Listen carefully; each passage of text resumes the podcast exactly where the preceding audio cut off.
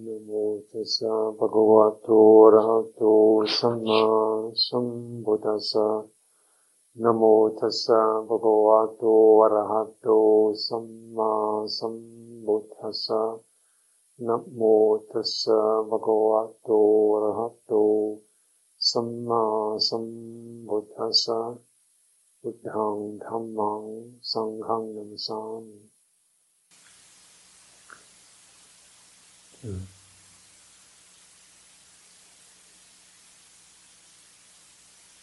Life keeps happening, doesn't it?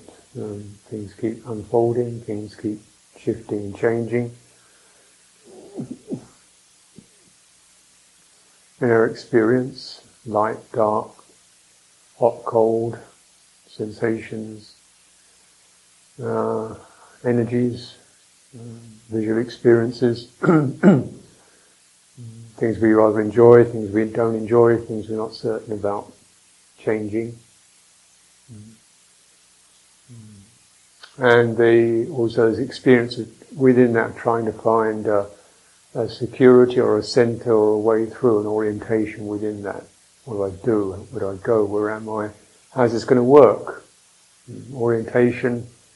In order that, that correct orientation, we will arrive somewhere where things will be more you know, comfortable, agreeable, um, suitable, less disagreeable.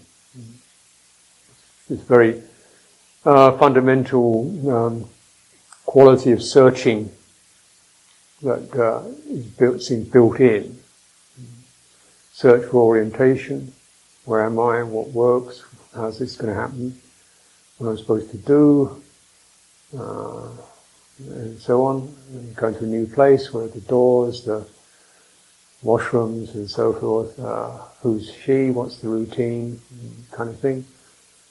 And uh, times, orientation, and then get that right. Then, having established that, where do I go? Where do I go to to arrive at a place which is more agreeable, useful, fruitful for me? Hmm? We've been doing this a long time.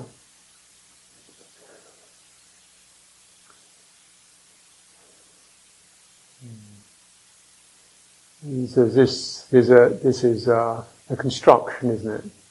It's a, you know, it's so instinctive we barely know we, we don't really know we're doing it. It kind of happens, and we can perhaps select what orientation we choose or you know what we seek. But essentially, there's always that movement, you know, to settle orientation.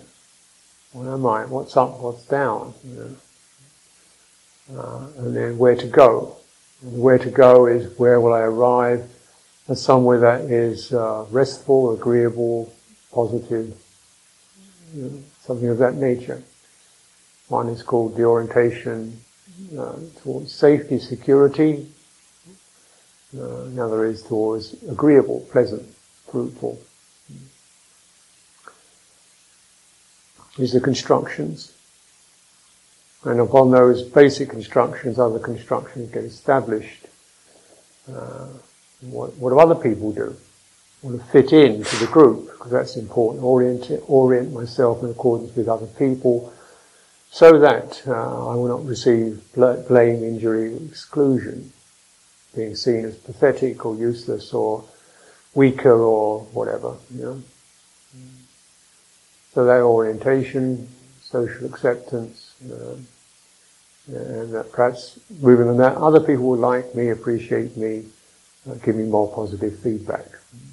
It's very fundamental orientation in that sense. That's another construction. Mm-hmm. Personal meaning, uh, what really works for me, and uh, uh, where will I get the best results for me?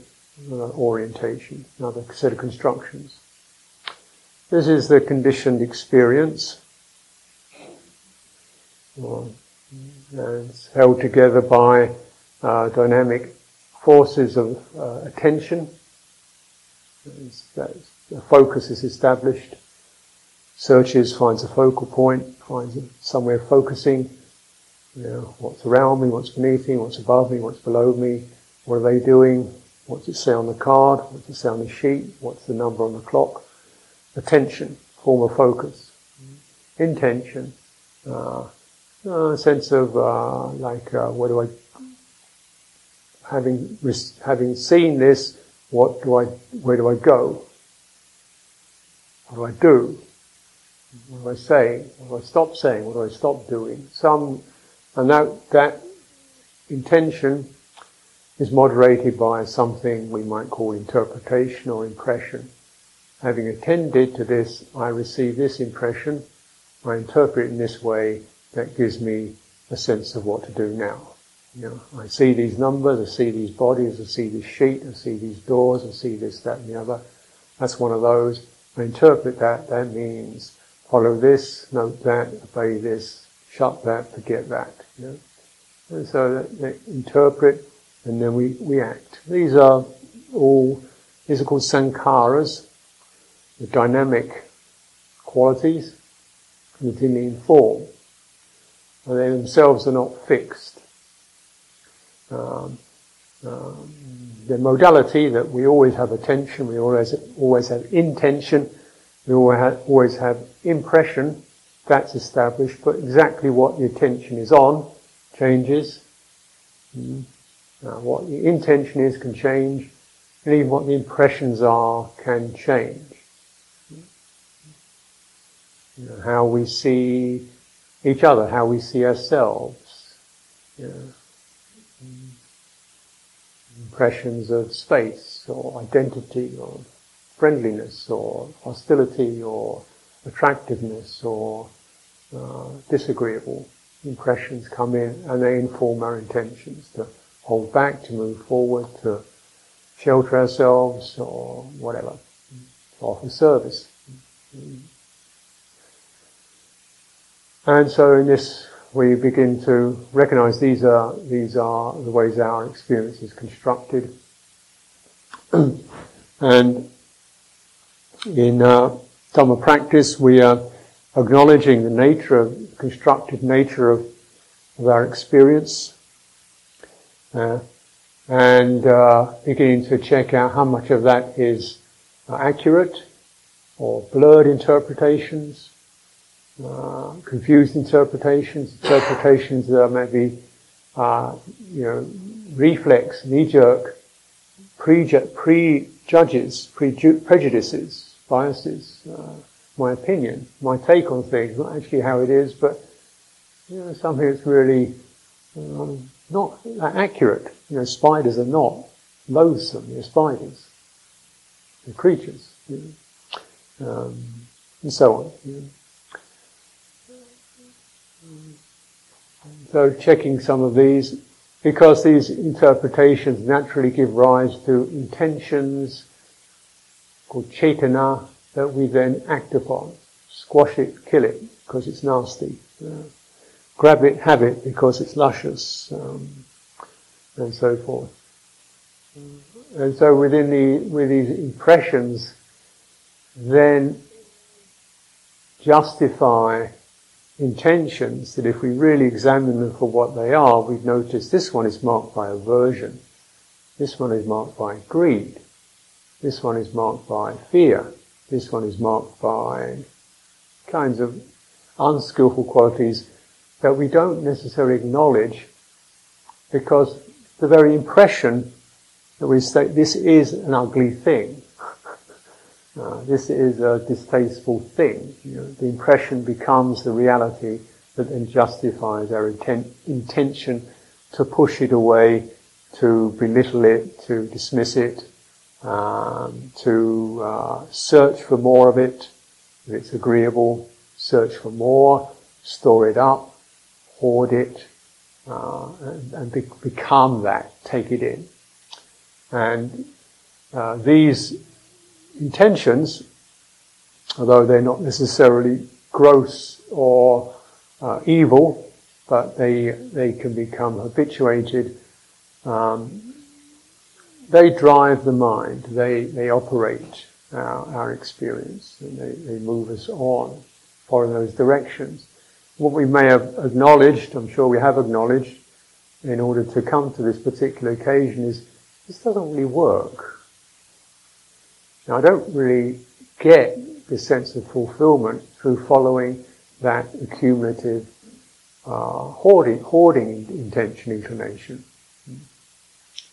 I don't know what else to do because that seems like that's that's the one to you know get what's good. Seems pretty logical to me, but somehow or another it doesn't seem to quite work. Finally, I mean, I get some good things, but actually all the good things I get tend to have the nature to kind of break down and change. So I need to be maintained and and furthered, and, and, and bits still go wrong with it. So though it's pretty good, it does require quite a lot of of effort and um, energy to keep it going. It's not quite the joyride that I was sort of searching for. uh, and we can notice that in our uh, societies, which are generally very much oriented towards happiness and pleasure. Uh, but then, you know, you begin to recognize that all the conveniences and comforts that we have, which indeed are uh, many respects convenient and comfortable, take a lot of work to keep them going, and still tend to break down, or you need to have a new one next year, an update. Because this one, which was convenient five years ago, is now actually pretty much derelict. So get a new one. Mm-hmm. Yeah, so this is this kind of energy. Then you begin to recognize, oh, there's something in here, isn't there? The consumerist ethic. Just keep consuming. Uh, so you get a kind of like an oral gratification instinct. It doesn't matter what you consume, as long as you keep consuming. because that quality of consuming itself has got a certain energy into it that keeps you feeling you're rolling along and that's better than just sitting around going stale or being left behind. So this seeds itself and becomes a kind of, uh, I would say, a toxin, a virus, consumer virus. Clearly, you know, uh, consuming things, anything, even ideas. I was staying with a man recently. I went to his house, and it was, I mean, all the walls of this room could be filled with the books. You know, from, from floor to ceiling, all the way around. All that, you can imagine those full of shelves, all the shelves be full of books.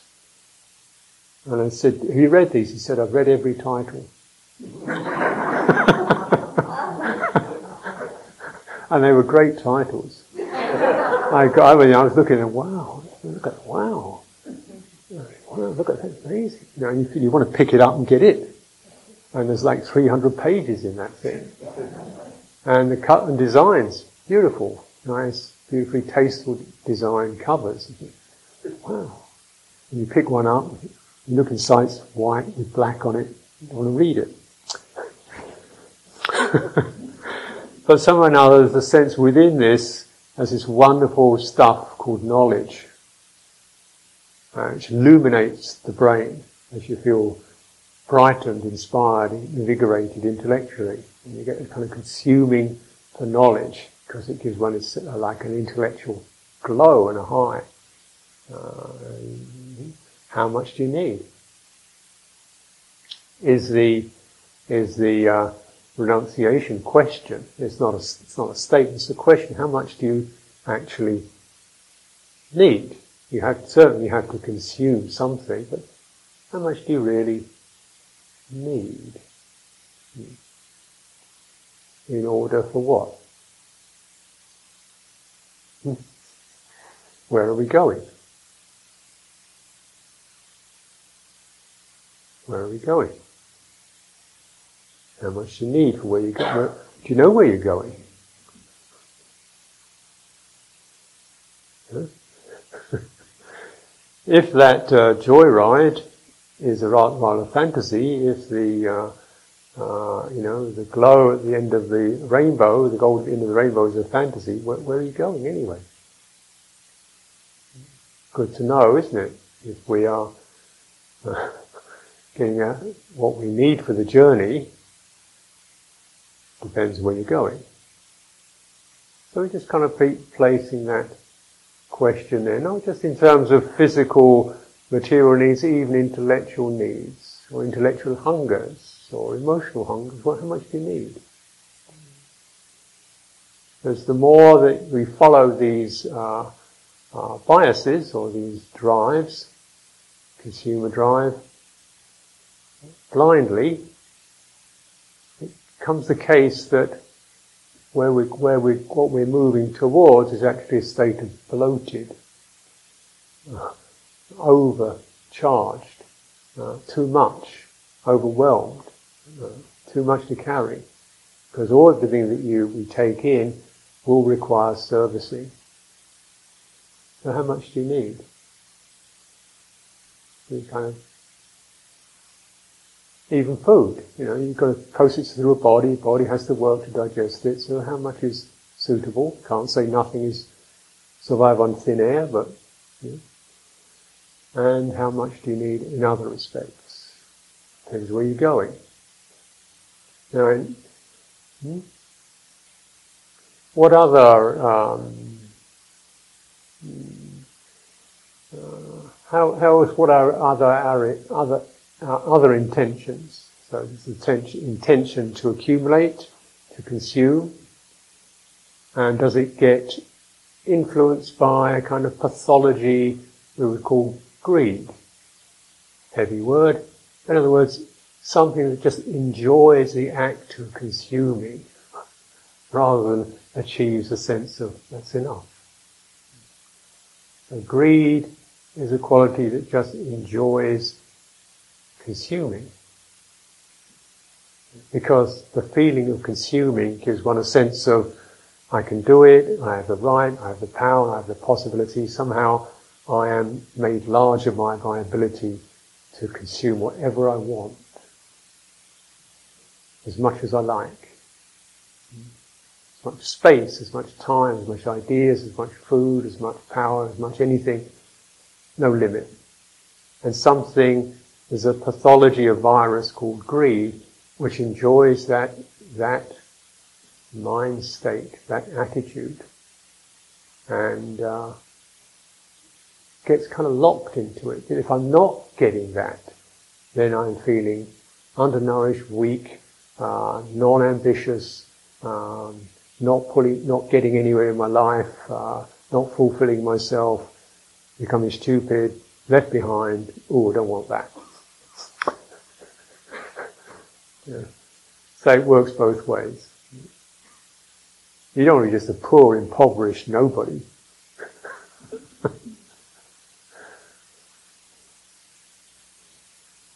What other drives are? There's the drive of uh, that which seeks to um, ward off the uncomfortable, the disagreeable, the hostile, the deadly, the racking, the painful. Defense policy, you might say. That's also a constructed drive. How safe do you need to be? How safe can you be?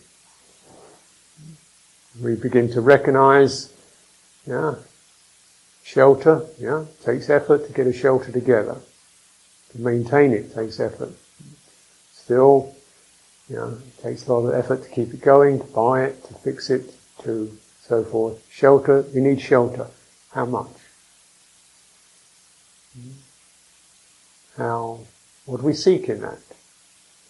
Shelter or a kind of uh, a dream world?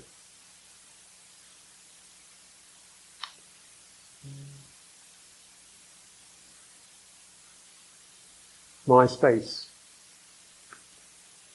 I have things set out the way I like them in my space. Sounds reasonable? Mm-hmm. It is. uh, how far do you, how far does that one go? How much effort? And how uh, tenable is it? before you know, we had to fight off other creatures, um, our property, possessions fading or, or ceasing to uh, uh, breaking down. Accumulations, houses get full of stuff.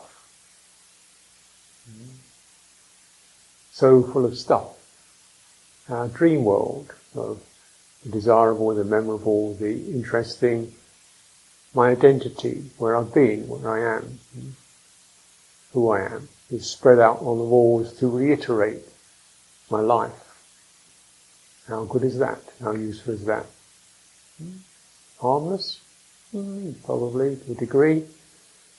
Then you try and move away from it, and you realize, hey, I've got like five uh, truckloads of gear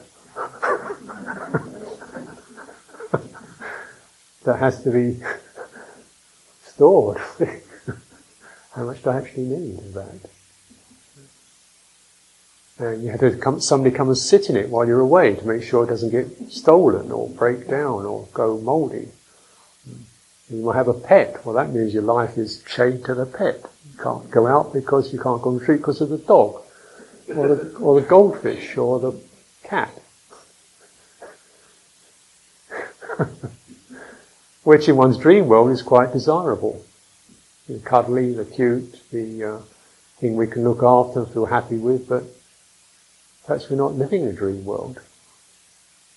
How much effort and manageable is a dream? What's needed is shelter, comfort, and you realize with those, um, once we establish a place, then we've got to protect it. So the defense policy comes up. The alarm, alarm system, the locks, the gate, the padlocks, the uh, barbed wire, the police force, the army, and so on and so on and so on, as it escalates out. And then uh, bristling, defensive. Yeah. Who's that? Stranger. Oh, stranger. we create uh, uh, more we have, the more we fear that other people will take it from us.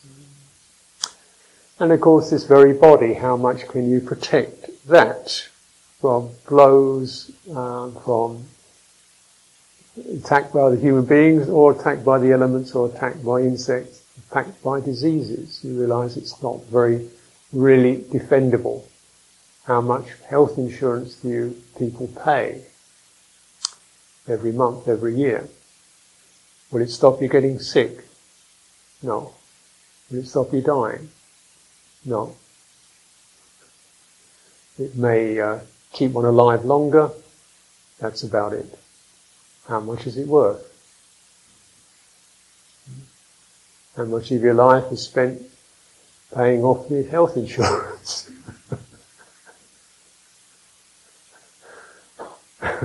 Working. against the inevitable.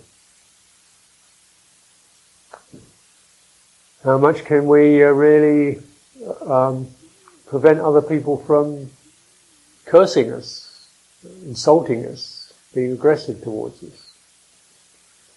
Yeah, some degree, you know, find the right people, go to the right places, avoid people who are drunk, uh, you know, do these kinds of things.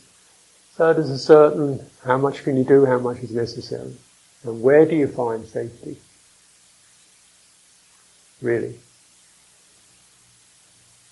So this defense, fear comes up, comes uh, a viral experience, potential hair, hair triggered for fear. Certainly you know, as I come across a lot of borders into countries, you realise these are these are big fear places. Fear of the invasions, the immigrants, the criminals, the terrorists coming in. Yeah. And then I am the potential criminal terrorist You know, so I feel a little bit nervous because this person seeing me as a potential criminal, terrorist, cocaine smuggler, religious fanatic, weirdo, or something or the other, uh, is not doing the normal thing. Therefore, probably, you know, not a suspect. It says, report anybody who looks suspicious. what does that mean? It means empower your paranoia. this becomes viral, doesn't it? As you recognize maybe, you know, there's only so much you can protect, and perhaps if one is more relaxed and friendly and sensible, we feel happier like this. We don't have to insult, uh, violate, abuse each other. The, the, safest policy is to stay calm, centered, steady, peaceful, uh, and you know, just at least then we know what we can protect. We can protect our own heart from getting overwhelmed with fear, with hostility, and with greed and hatred. This is something we can orient ourselves to.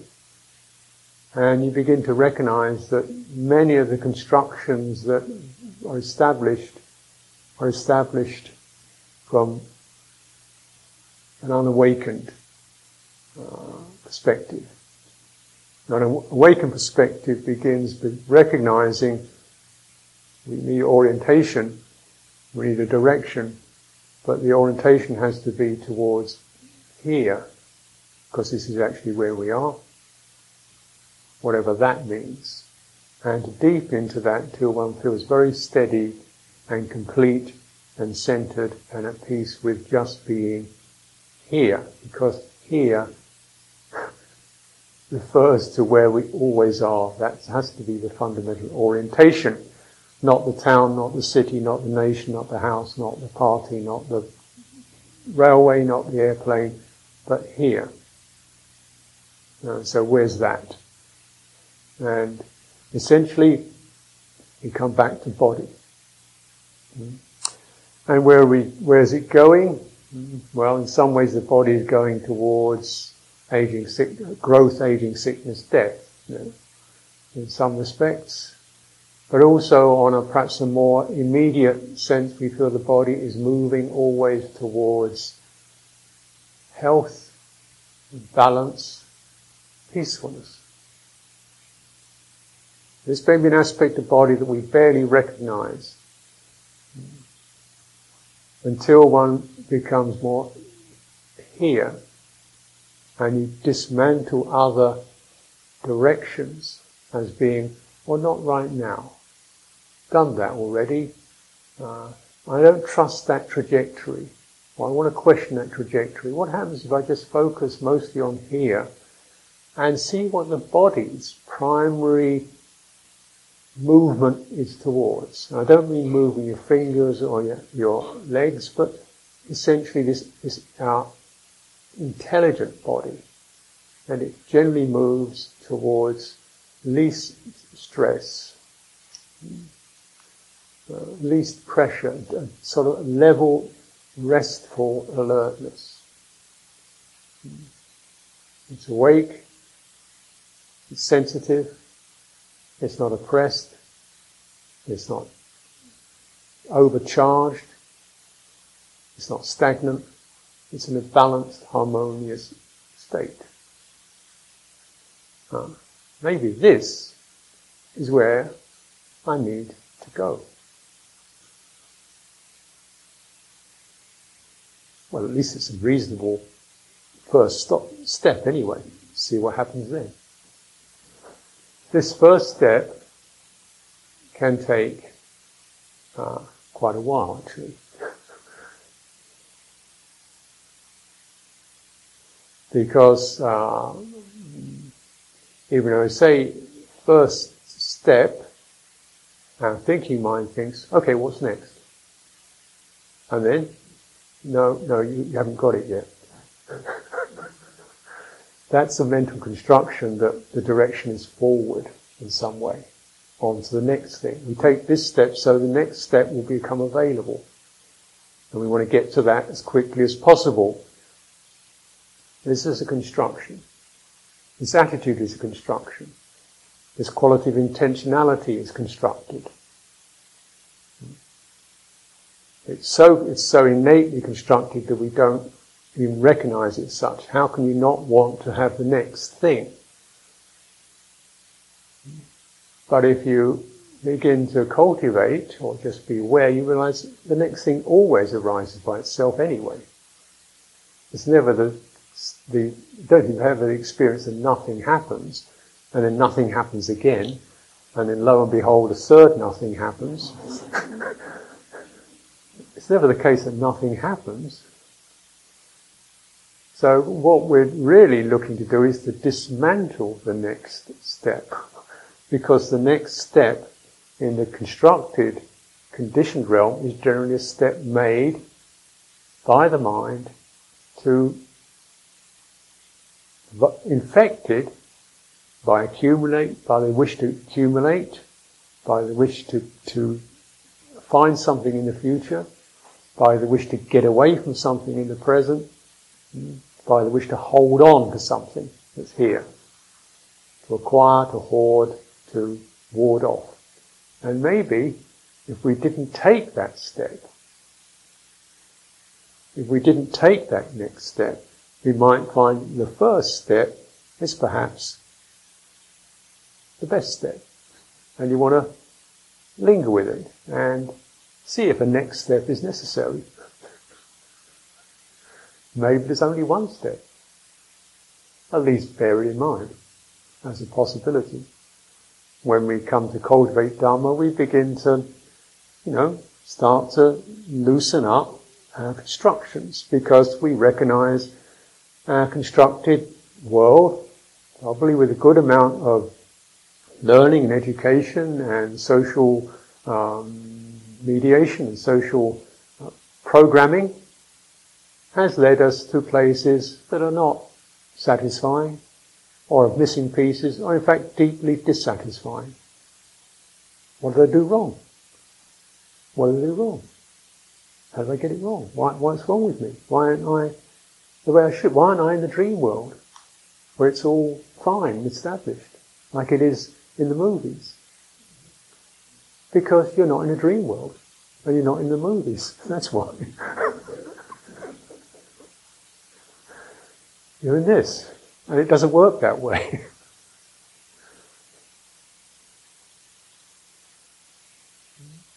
so what is the first step? And what does it mean to learn to take or to adjust to the first step and stay? I don't know how long. Hmm? Check out what arises that pushes one forward, backward, any direction, check out is it affected by desire to acquire, to hoard, to uh, become something, to firm up, to how, how useful is any of that? And we're looking to learn from our most fundamental um, uh, basis for intention, attention, and impression. And these are the, these are the constructors. These are the sankharas. They're there. And what is this most fundamental, perhaps least socially, least personally, least politically, least culturally, least consumer, least, you know, constructed of all that. It's not going to be the mind, is it? Mind has been profoundly educated, indoctrinated, modified, directed, programmed. It's not going to be in there. It's not going to be most primary. That's going to be something that's very heavily seeded with a lot of biases. It's not necessarily your fault. These get, these get built in. These wash over us a thousand times a day. You can't help but pick them up. It's not your fault. Hmm? So, if not the mind, what else do we have? Well, we have a certain quality we might call heart, hmm? which is um, sensitive, affective, feels things, hmm? wishes for things. Probably a heart that is somewhat um, agitated, unhappy, uh, good-natured, but probably carrying certain amounts of worry, anxiety, sadness, quite deeply affected. Anything else? It's perhaps cleaner than that. What about this body? Now, this again is why I do emphasize this and why I feel it's something to perhaps highlight, because I would suggest to you that this body is something that is grossly misinterpreted and grossly neglected in terms of its intelligence. Most of our experiences of the body as an object, something I see. I see other people's bodies. I see my own body. I imagine what they see me as, how they see my body. So I dress it and do things to it to make it seem acceptable, depending where I am. So my experience of body is fundamentally as a seen thing. Well, clearly that's a visual impression with a mental interpretation. I am attractive. I'm not attractive. I'm dressed properly. I'm not dressed properly. These kinds of things. That's a visual experience. Yeah. Body experience in and of itself is what?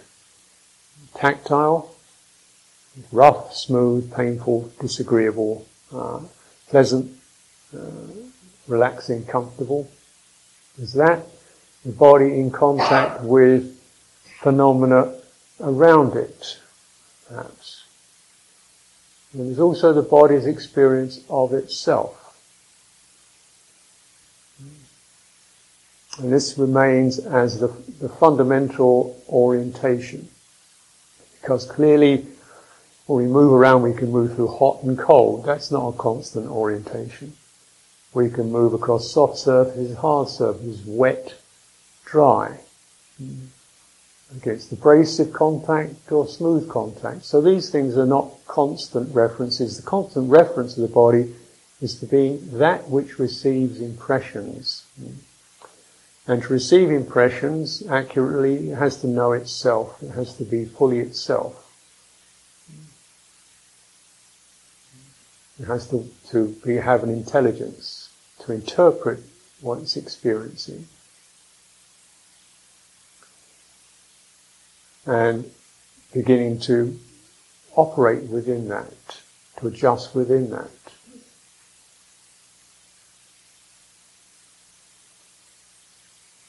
the pressure or the absence of it. And we look at the most constant features of the body, of our bodily experience, of our orientation. It must know where the ground is. Otherwise, we can't operate. It's a sense of ground, that which supports, that which holds it up. Bodies can't fly. Uh, they, they stand, they sit, they walk on a something, and it needs to know the ground is steady. So it's something we call a grounding intelligence. Something that searches for where's the firm place, where's the standpoint, where's the place where I can rest, be supported. So it has that kind of intelligence. This seems unremarkable. It is unremarkable in many ways, but it, we're learning to look at something that, that's an orientation that you can accomplish. And it's always going to be with you wherever you go. It's an orientation that you have some say over. You don't have to go through a customs post in order to find ground. You don't have to pay admission fee to find ground. You don't have to be that nice to find ground. or pleasant or beautiful or winner to find ground. So it's pretty much open border. So it may not be the greatest, but it's certainly free and accessible. And it provides something whereby we get the second sense the body's know is balance. Oh. And its balance is remarkably intelligent. We have a balancing orientation. Balancing means the least stress, the least amount of muscle is needed to sustain this posture, sitting, standing, walking. Without this we fall over, or, we, or our muscles have to contract to hold us upright. Balance means the least effort is necessary to sustain this posture, this mode. And that's quite, that's sensitive. Particularly if you're standing, you realize losing that balancing sense, you could be in deep trouble. And if people, I know people who've had afflictions whereby this balancing sense is no longer an immediate thing and it's deeply disturbing, you know, to get out of bed and immediately fall over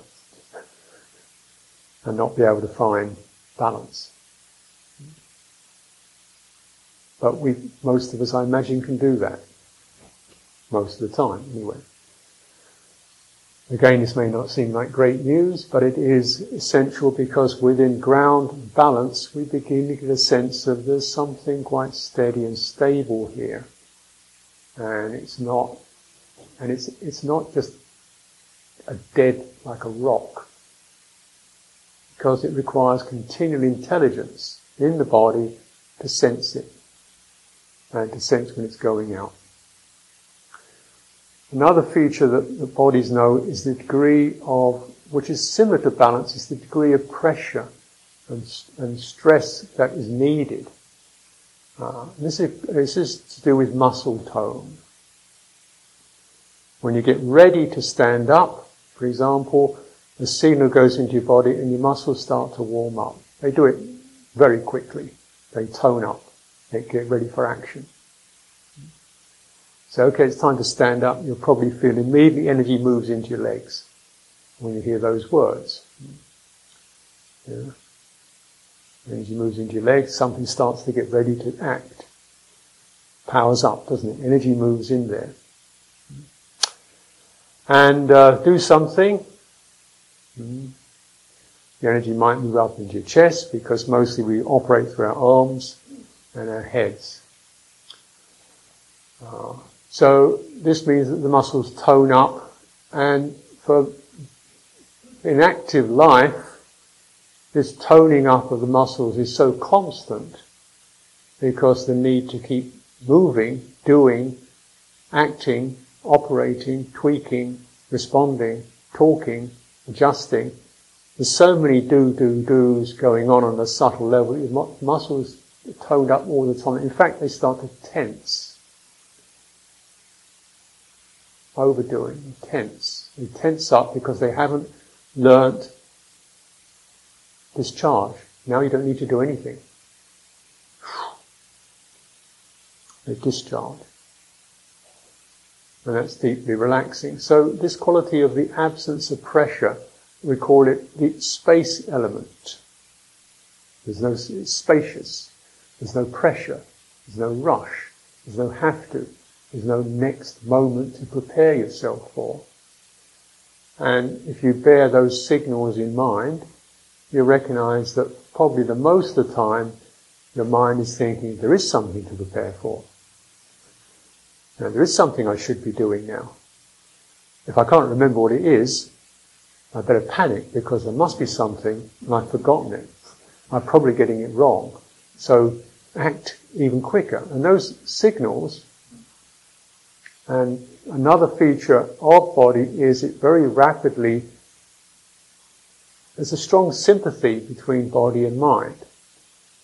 As we can recognize when you set up the idea, let's stand up, body immediately gets that. Uh, hurry up, body gets that. Uh, uh, not, not loud in here, the body gets that. You get these immediate signals run into the body and it tenses or relaxes or powers up in certain ways. There's a very strong sympathy between the body and the mind. And particularly and the translator of that verbal to bodily is emotion, the heart. So the heart translates immediately the words into primary signals. Heart sends out impulses to act immediately. Somebody spoke to you in French, it'd probably take you a little while to get it, but you pick up their voice tone, that sounds like an imperative to me. So I better, don't know what he's saying, but it's imperative. Of course, it get, get very confusing. Because if you, if you're in Thailand, for example, they have particular tones which sound like imperatives, but they're not imperatives. They're just the way that the word is pronounced. So you get a word like my, and that's not an imperative. It's not a question. But you go, oh. So it can sound like somebody's really giving a lot of commands, but actually they're not. So you get strange disorientation. Like, what's going wrong here? And actually, they're just having a polite conversation. So this signaling occurs. Signal, the emotional interpretation goes into the body, act. And this is where the toxins in the heart can affect the body. So you say, you know, now it's time to do something, and that can get translated to hurry up do it. No, no, no, just it's time to, it's about time to do something. Oh, hurry up and do it. No, no, no, wrong signal. It's about time to, you know, feel your way into doing this. How am I supposed to do it? No, no, that's the wrong signal. it's not an anxiety signal. It's an invitation. It's not a demand signal. It's a offering. So we can easily, the hearts, when they've been loaded with these imperatives of hurry up, get it done, don't get left behind, make sure you come up with the best quickly as possible, then these signals are the go-tos, the first set of signals the heart emits. And this is where the toxins of the heart go into the body. We find ourselves tensing up, agitated, tight guts, frozen shoulders, stiff jawed. Because the signals that we've learned have been seeded with all kinds of messages about performance, about comparison, about being judged, about self-criticizing, critiquing, getting ahead, being the winner, making sure that you get the job done very promptly, and then that will give you the approval. And this is a very pernicious virus that I imagine all of us have been affected by to a greater or lesser degree sometime in our lives.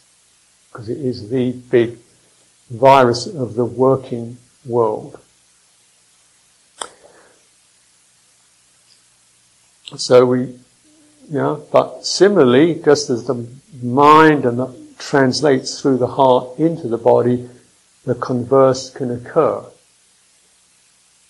So if we cultivate, deliberately cultivate, deliberately cultivate the here-ness, the balance, and look for and emphasize the space quality, then this translates into the heart. You're fine. Um, sit and linger with that, feel how that is. Give that a little more time to operate. You haven't quite heard it yet. Let it come through. You're operating much more in terms of the natural body signal rather than conditioned mind signal. And the body does give signals. This is grounded. Uh, there is space. Uh, or there isn't. Yeah? Check it out. When we come to a retreat center and a Dhamma practice, then ideally we highlight and encourage and do whatever we can to tweak the situation to you know, to give us access to ground and balance and spaciousness. So, you know, that's there. And so this is why we take away so many uh, time, uh, so many, uh, as people mentioned the first night, expectation. Yeah, the road highway of expectation takes you to the roadblock of despair. Very quickly. So, no expectation. Uh, no sense of having to get somewhere or attain anything or get to stage two or become a sotapanna by the end of the retreat. These, in some respects, these could be helpful signals. I'm not saying they, but I would suggest for most people in our, uh, with our disease, these are very damaging signals.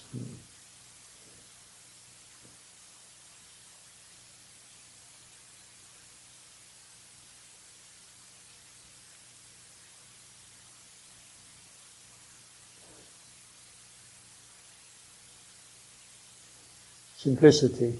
So what does it take to orient towards the most basic focus for attention, intention, and impression? The Pali words for these intention, cetana, attention, manasikara, impression, phassa, contact, how things are felt. Hmm. When it comes down to it, visual field, yeah, you can lose your eyes, you still be alive. Auditory, you can go deaf, you still be alive. But one thing is more fundamental than that.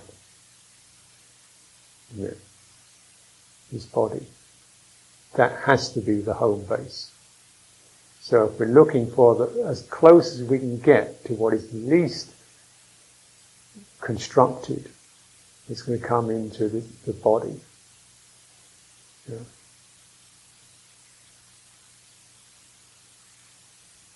And notice how a body in itself gives attention. Just sensing the ground beneath you, energy moving down, sensing the tingling, the pressures, and within that, how do I, how does it get to feel more grounded, more basic, more comfortable, more steady? That. How does it get to find balance? So least stress is needed. So giving that invitation and then realize the body works as an entire unit, not as a head with other bits underneath it, but as an entirety. The only way it can find harmony and balance is that all of it comes into operation it's a holistic system.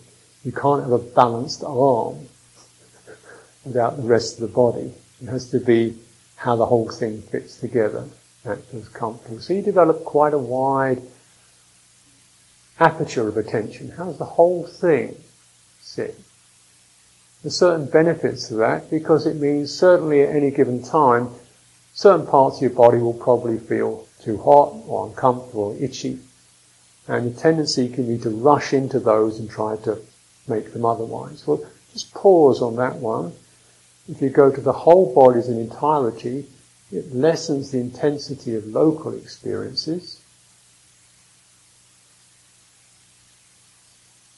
And if we linger in that wholeness and begin to experience balance, you're going to find another quality called breathing which is the rhythmic flow that the body experiences. And that rhythmic flow is deeply soothing and refreshing. So much so that the niggles on the skin and the muscle begin to fade from one's attention begin to no longer be objects that one's mind gravitates towards and seizes up and struggles with, they become quite minimal. And something we probably wouldn't necessarily recognize is that just the sense of balanced energy by itself does allow parts of the body to relax and open and come out of their uh, contracted or tense state. Much of our bodily disease is just caused by imbalance. Too much energy in the shoulders, too much energy in the neck, not enough energy in the lower back. Yeah? And if these things are studied and balanced, a lot of physical discomfort fades away.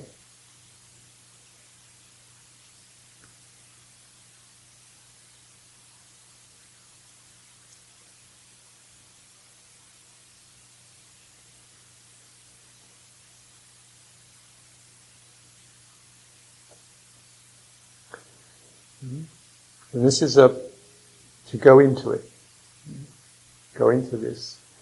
Remember, sometimes the model of meditation is to be witnessing what's going on, which is a reasonable enough, in some respects, way of looking at things, but actually, um, we're not witnessing experience, we are an experience. And witnessing is part of the experience. Uh, and that witnessing can be uh, contaminated by goal orientation, by narrowness, by urgency, by pressure to achieve, by selecting particular pieces. So the witness itself can be uh, an, uh, is a construction that needs to be overhauled. Because for sure, whether you're witnessing or not witnessing, you're experiencing. You are the experience. How much witnessing do you need? How much attention do you need? Probably most of us need fundamentally attention moored in the body, established in the body, removed from the mental contaminations and constructions, and an intention that is attuned to listening, learning, not tweaking too much, not being a constant tinkerer, not being a constant fidgety, button pressing tweaker, making this and that this and that to get it exactly right. Maybe it needs to be intention is just a little bit more trusting and restful and just caring. Just caring. If you want to have a, a witness, make it a witness who's on looking with care and trust and encouragement and invitation rather than some restlessly fidgeting around, tweaking this, poking that, pushing this, fiddling with that. This attitude can be um, another set of constructions. It can be deeply uh, insulting, actually, and, and intrusive. There is a responsive, we have a responsive nature. The responsive nature is in the heart. Before it tells us, hurry up and do this, hurry up to get this, get it, just that heart just be a little more comfortable, relaxed, and loving. This will do us immeasurable harm, uh, benefit. It cannot do us harm. Uh, the tweaker can get to be like the mad scientist you know, loving heart, it may not be the sharpest thing in town, but it's not going to do us any harm. And it's going to create a sense of trusting. You don't have to get this right immediately, for goodness sake. You know, it doesn't matter if you get it not exactly right the first time. You know, we got plenty of time. We got a life together. you know? And this way we can encourage growth, encourage it, encourage our confidence, and not make a big issue about drifting off, know, or cutting to get it right, or come up with the good results. So this is the quality of heart to, to return to, to generate, to imagine, to remember, to praise, and bring this into your body uh, and then you will certainly find that the blend of the bodily groundedness, stability and balance and the warm heart will do immeasurable uh, benefit, the measurable benefit. So let's I'll pause with the um, verbal constructions at this time. I Hope there's been a few useful signals in there.